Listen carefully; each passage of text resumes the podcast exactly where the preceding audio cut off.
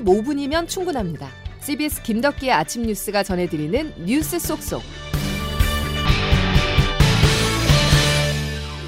여러분 안녕하십니까? 4월 6일 김덕기 아침 뉴스입니다. 화재, 붕괴, 그리고 납치, 살인까지 우리의 일상을 위협하는 사건, 사고들이 끊이지 않고 있습니다. 차례대로 하나씩 전해드릴 텐데요. 먼저 어제 발생한 후진국형 사고 소식입니다. 학교에 가거나 출퇴근할 때 이용하는 분당구 정자동에 정자교 인도가 붕괴돼 다리를 건너던 시민 한 명이 목숨을 잃었습니다. 붕괴 원인을 놓고 여러 가능성들이 거론되는데요. 이 원인이 중요합니다. 정자교 같은 교량은 우리나라에 너무도 많기 때문이죠. 먼저 김명지 기자가 보도합니다. 어제 오전 9시 40분쯤 경기 성남시 분당구 정자교의 한쪽 보행로가 갑자기 무너져 시민 한 명이 숨지고 한 명이 다치는 사고가 발생했습니다. 목격자의 설명입니다. 갑자기 소리가 나니까 그것이 나는 천둥 번개 뭐 그런 소리처럼 들려가지고 한 사람은 계속 인지가 서서 있고 한 사람은 완전히 누워 있으니까 1993년 준공된 정자교는 2021년 정밀 점검 결과 A에서 2등급 중 C등급으로 보통 판정을 받아 이듬해 바닥판 표면 보수와 단면 보수가 이루어졌고 이어 작년 정기 점검에선 B등급으로 양호 판정을 받았습니다. C는 이번 사고가 교량 하부를 지나는 상수도관 파열에 의한 것일 가능성에 일단 무게를 두고 있습니다. 신상진 성남시장입니다. 교량에 대한 정밀 안전 진단을 실시할 예정입니다. 원인 파악 후 그 결과에 따라 교량에 대한 정밀 보수 보강을 추진하겠습니다. 사건을 수사 중인 경기 분당 경찰서는 지자체 담당자를 상대로 안전 진단 여부 등을 조사하면서 중대재해법 적용 여부도 검토하고 있습니다. 시는 정자교와 함께 일부 치마 현상이 확인된 인근 불정교를 전면 통제한 데 이어 일부가 기울어져 있다는 취지의 민원이 들어온 순회교의 보행로도 통행을 차단한 상태입니다. CBS 뉴스 김명지입니다. 산불도 보겠습니다. 지난 4일간 전국에서 대형 산불이 잇따라 피해 규모가 계속 늘고 있는데요. 윤석열 대통령은 홍성 등 피해 지역 10곳을 특별 재난 지역으로 선포했습니다. 양승진 기자의 보도입니다. 지난 2일부터 전국에서 동시다발적으로 발생한 대형 산불로 인한 피해 규모가 커지고 있습니다. 이번 산불로 가장 큰 피해를 입은 충남 홍성군에서만 주택과 시설 170여 곳이 불타고 가축 8만 마리가 폐사한 것으로 잠정 집계됐습니다. 집이 다 타서 없어. 전 재산이 다 날라갔습니다. 답답할 뿐이죠. 평생 모은 재산 이제 이렇게 됐으니까. 그제 내린 비로 산불은 꺼졌지만 사흘간 이어진 불로 홍성군의 피해 면적은 1454헥타르, 축구장 2000개 규모로 늘었습니다. 조사가 진행될수록 전국적인 피해 규모는 눈덩이처럼 불어날 것으로 보입니다. 윤석열 대통령은 피해 주민의 신속한 일상 복귀 지원을 위해 홍성과 영주, 한평 등 피해가 큰 10곳을 특별 재난 지역으로 선포했습니다. 특별 재난 지역으로 선포되면 주택 피해와 공공시설 복구비, 건강보험료 등 간접 비용 일부를 국비로 지원받을 수 있습니다. 그러나 산불 같은 사회 재난은 피해 기준이 있는 자연 재난과 달리 선포 기준이 불분명해 개선이 필요하다는 지적도 나옵니다. CBS 뉴스 양승길입니다. 서울 강남 주택가에서 납치가 벌어져 큰 충격을 안긴 40대 여성 납치 살해 사건과 관련해서 CBS가 단독으로 취재한 내용이 있습니다. 당초 초기 대응에 문제가 없다던 경찰의 말이 무색하게도 경찰청장 직무대행은 사건 이튿날인 오전 11시 14분에서야 첫 보고를 받았습니다. 김구현 기자가 단독 보도합니다. 강남 납치 살인 사건이 경찰에 첫 신고가 된 시점은 지난달 29일 밤 11시 46분입니다. 그런데 더불어민주당 이영석 의원실이 받은 자료에 따르면 윤희근 경찰청장의 해외 출장으로 현재 청장 직무대행을 맡고 있는 조지호 경찰청 차장은 다음날 오전 11시 14분에야 사건 보고를 받았습니다.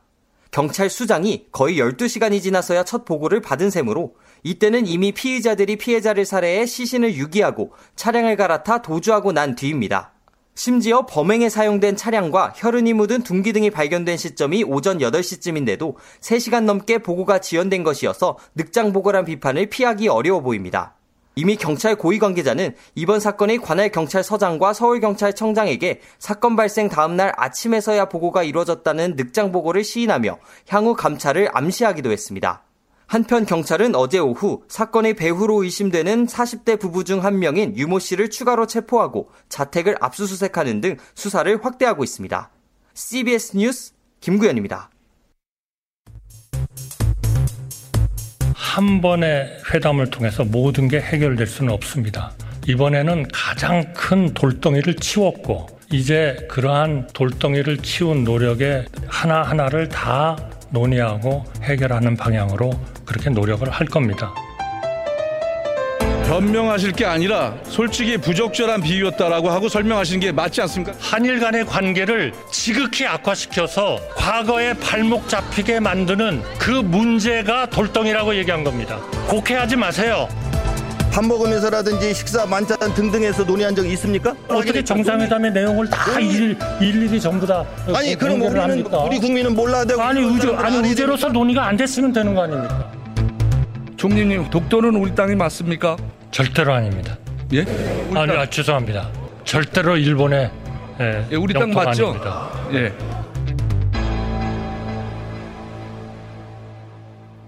국회 대정부 질문에서 한덕수 국무총리가 했던 발언들 함께 하셨습니다.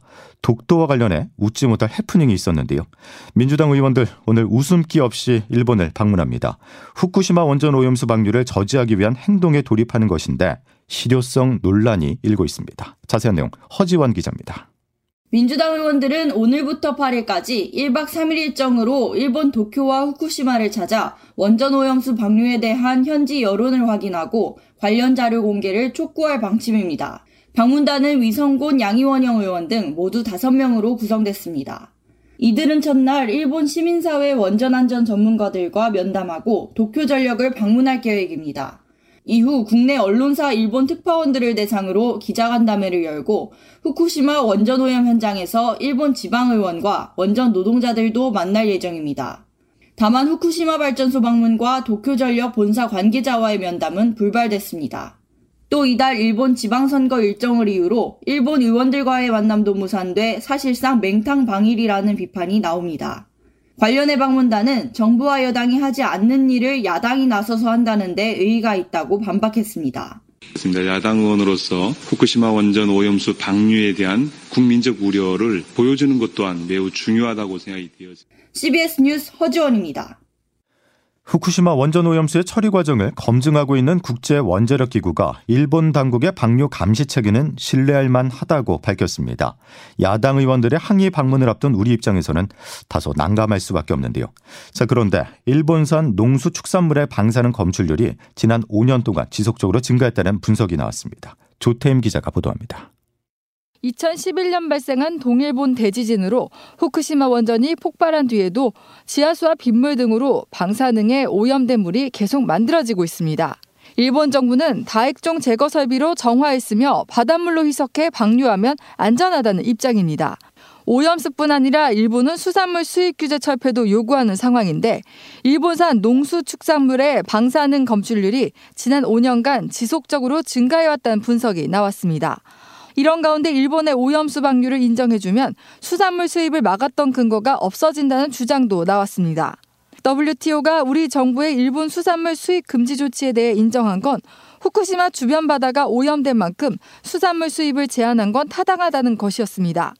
하지만 오염수가 방류된다는 건 인근 바다가 안전하다고 인정받는 의미가 될 수 있기 때문에 더 이상 막을 근거가 없어진다는 겁니다.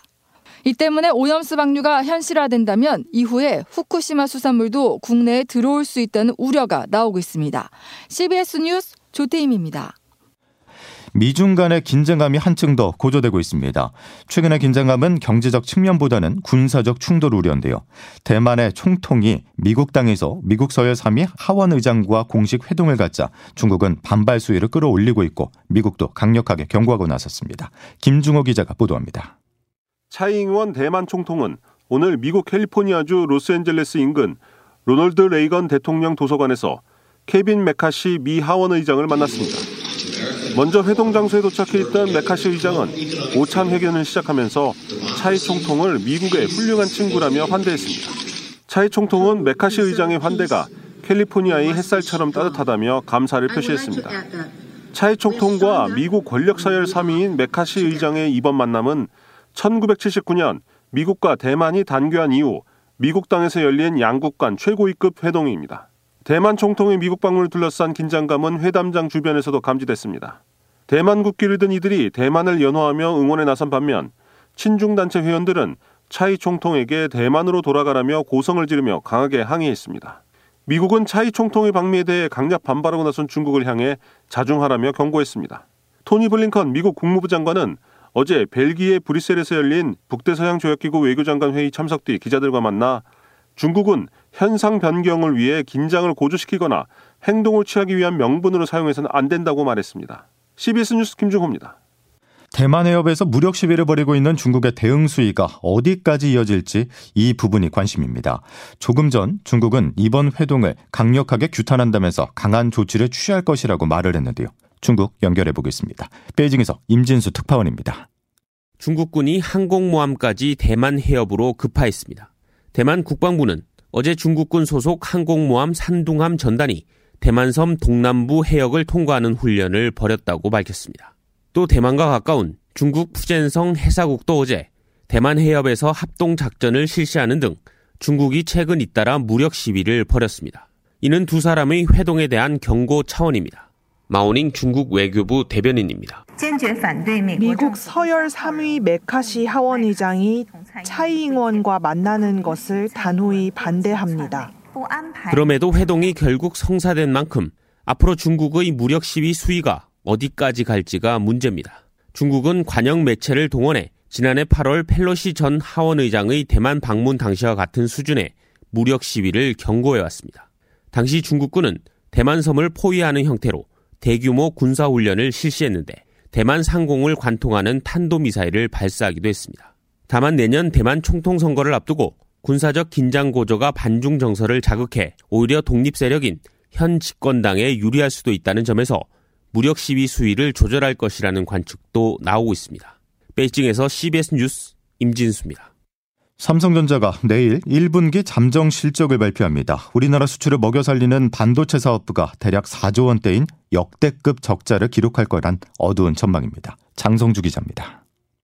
업계는 삼성전자가 내일 발표할 1분기 잠정 실적의 영업이익이 1조 원으로 전년 동기보다 93% 감소할 것으로 예상합니다.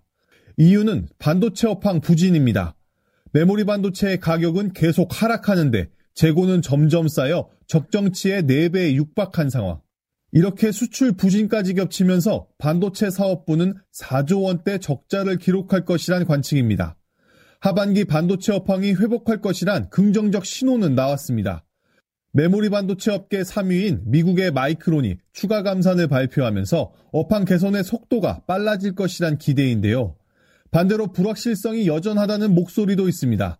미국과 중국이 반도체 패권 경쟁을 하는 가운데 중국이 마이크론에 대한 안보 심사에 나선 겁니다. 이런 미국에 대한 견제는 다음 대상이 삼성전자와 SK 하이닉스가 될 수 있다는 경고 신호로 분석됩니다. CBS 뉴스 장성주입니다. 김덕기 아침 뉴스 여러분 함께하고 계신데요. 기상청 연결하겠습니다. 이수경 기상 리포터 날씨 전해주시죠. 네, 어제부터 전국에 단비가 내리면서 모처럼 가뭄 해갈에 도움이 됐는데요. 지금은 빗줄기가 가늘어지거나 그친 곳이 많은 모습입니다. 현재까지 내린 비의 양을 보면 대부분 20에서 100mm 안팎의 강우량을 기록했는데요. 제주도 산간 지역은 200mm 안팎의 많은 비가 내렸고 서울은 50mm, 진도와 남해 등 일부 남해안에는 100mm 가까운 비가 내렸습니다. 오늘 산발적으로 약하게 비가 더 오는 곳이 있겠는데요. 전국적으로 전국으로 5mm 안팎이 예상됩니다. 비가 오면서 고온 현상은 누그러지겠고 서울의 낮 기온은 12도가 예상됩니다. 날씨였습니다. 밥 한 공기 다 비우면서 든든한 하루 보내시기 바랍니다. 목요일 김덕기 아침 뉴스는 여기까지입니다. 고맙습니다.